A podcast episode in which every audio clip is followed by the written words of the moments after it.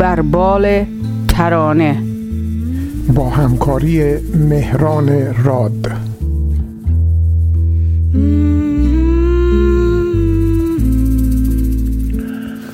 غم عشقشته و عشقشته و بسیارشته غزلی میشنویم از مولوی که بعضیا در نسبت اون نسبت به مولوی شک می‌کنن. به خاطر بعضی کلماتی که در اون به کار رفته و همینجور به خاطر در واقع کل غزل کلماتی شبیه مثلا سقایی به جای سقایی یا سیادی به جای سیادی یا کلمه پار به جای پاره و دقلی پیشه به جای دقل پیشه. و کلمات اینجوری که یا مثلا حجری سینه احتمالا به جای سنگ دل که یه مقداری به نظر می‌رسه از فساحت کافی برخوردار نیست. و بعضی هم گفتن که فضای غزل آنچنان مولویانه نیست.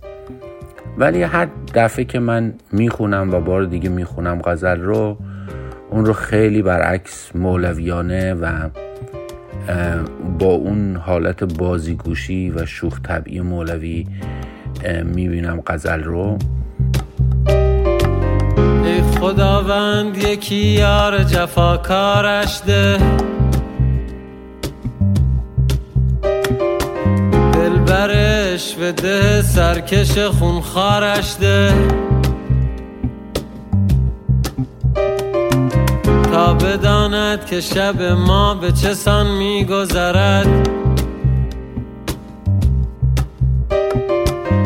غم عشقشته و عشقشته و بسیارشته غزل اینجوری شروع میشه. ای خداوند یکی یار جفاکارشته دلبری عشق ده سرکش خونخوارشته و من رو می‌بره توی اون فضای گاهی اوقات شکوایی های پدر مادرها نسبت به فرزندانشون که وقتی که بچه ها پدر مادرها رو اذیت می‌کنن گاهی اوقات پدر مادرها میگن که کاشکی یه بچه ای مثل خودت گیر خودت بیاد تا بفهمی که با ما چه کردی.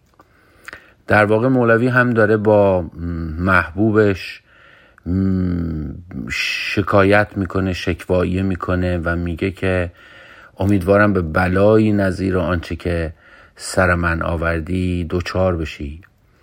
میگه تا بداند که شب ما به چه سان میگذرد غم عشقشته و عشقشته و بسیارشته چند روزی جهت تجربه بیمارش کن با طبیبی دقلی پیشه سر و کارشته و توی این بیان و شکایت دردسرها و بلاهایی که در این راه کشیده رو هم در واقع گوش زد می‌کنه. میگه من مثل مریضی بودم که گرفتار یک پزشکی شدم طبیبی شدم که سر از کارم در نمی, در نمی آورد. و شبیه یه تشنه در بیابان بودم که باید سقایی به من آب می‌داد که هم سنگ دل بود و هم خیر سر.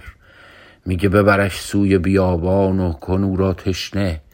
یک سقای حجری سینه سبکسارش ده. و بعد میگه که در بیابان ها و در این وادی ها گم شده بودم.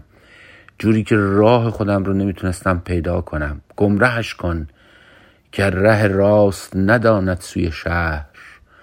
پس قلاووز کژ بیهود رفتارش ده و اون دلیل راه و اون راهنما اون قلاووز اون فردی که جلو میره و من قرار به دنبالش برم که راه رو گم نکنم اصلا بیهود رفتار و کژ بود و انگار در این وادی و ورطی عشق کسی هم نیست که دستی از انسان بگیره و راهنمایی بکنه. این غزل جهت خطابش هم عوض میشه. این ابیاتی که خوندم خب همه در واقع به نظر می‌رسه که داره از یه اوی سخن میگه و داره احیانا حالا به شکل قشنگی اون رو شکایت می‌کنه ازش. لغت نفرین رو نمی‌خوام به کار ببرم ولی چاره ندارم. یه جوری داره انگار نفرینش می‌کنه. ولی خب یه نفرین قشنگ در واقع. گفتم شبیه اونی که مثلا مادری در حق بچهش میگه که امیدوارم یه روزی یه بچه مثل خودت گیرت بیاد. و حالا این خطاب عوض میشه و انگار مستقیم حالا دیگه در واقع میاد با اون سخن میگه به جایی که از این موضع نفرین باشه موضعش عوض میشه. میگه منکر پار شدست او که مرا یاد نماند. ببر کار از او و دم اقرارش ده. چون قبل از این گفته بود کو سیادی که همی کرد دل ما را پار. اینجا پار یعنی پاره. زو ببر سنگ دلی و دل پیرارش ده میگه یه وقتی او با من مهربان بود در پیرار با من مهربان بود. از اول که اینجوری نبودی که از اول که بد نبودی که بد بد شدی و بیقراری می‌کردی و بیوفایی می‌کردی. بعد میگه حالا منکر پار شده است تو اصلا گذشترم به کل انکار می‌کنه که مرا یاد نماند. ببر انکار از او و دم اقرارش ده. کاش که یه کاری می‌کرد که یه, یه طوری می‌شد که اون اقرار کنه حداقل به این که یه وقتی با من مهربان بود. و بعد دو تا بیت موقوف المعانی داره که یه مقداری معنیش دشوار هست ولی در این حال فضای داستانگونه میده و این بازیگوشی و بانمکی رو بیشتر می‌کنه. میگه گفتم آخر به نشانی که به دربان گفتی که فلانی چو بیاید بر ما بارشته میگه من یادت نیست یه روز به دربون گفتی که اگر این جناب مولوی یه روز اومد اجازه بده بیا تو این خودیه. مگه قرار نبود وقتی من اومدم من راه بدن؟ گفتم آخر به نشانی که به دربان گفتی که فلانی چو بیاید بر ما بارش ده. گفت آمد که مرا خاجز بالا گیرد. رو بجو همچو خودی ابله و آچارش ده.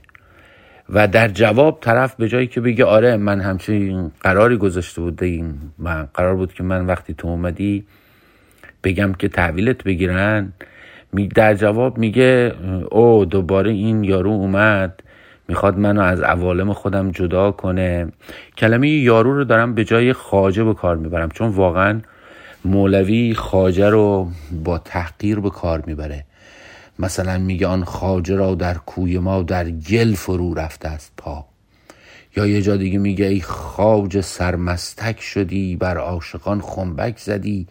مست خداوندی خود کشتی گرفتی با خدا. یک جوری در واقع لغت خاجه هم در شعر سعدی خاجه در بند نقش ایوان است که سعدی میگه هم تو بیان حافظ و هم تو بیان مولوی یک جور تمسخری درش هست.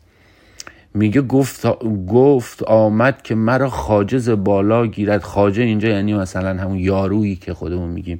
یارو آمده که من رو از عوالم خودم جدا بکنه. رو به جو همجا خودی ابله و آچارش ده.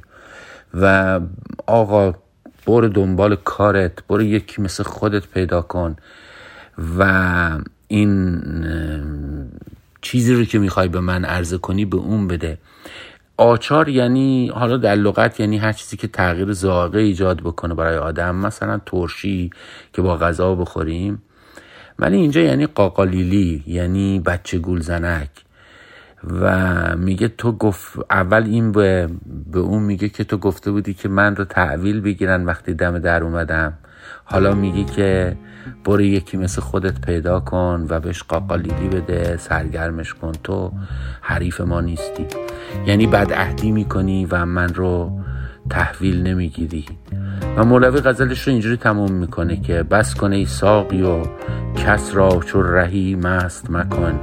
ور کنی مست بدین حد ره هموارش ده. و بعد به ساقی میگه که یا کسی رو مست نکن و یا اگر می‌کنی راه رو بهش نشون بده. خداوند یکی یار جفاکارش ده. دلبرش و ده سرکش خونخارش ده. بداند که شب ما به چه سان میگذرد. غم عشقش ده و عشقش ده و بسیارش ده چند روزی جهت تجربه بیمارش کن. با طبیبی دقلی پیش سر و کارش ده.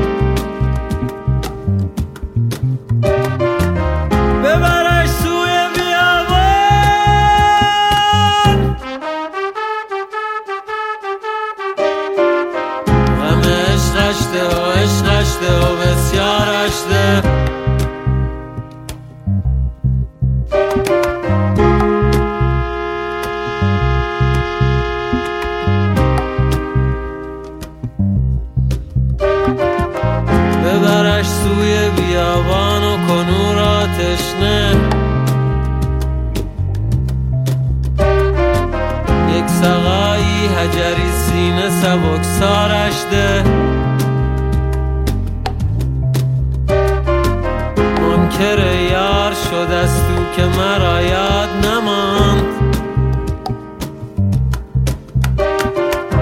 ببر انکار از او با دم اقرارش ده. غم عشقش ده و عشقش ده و بسیارش ده. غم عشقش ده و عشقش ده و بسیارش ده غم عشقش ده و عشقش ده و بسیارش ده غم عشقش ده و عشقش ده و بسیارش ده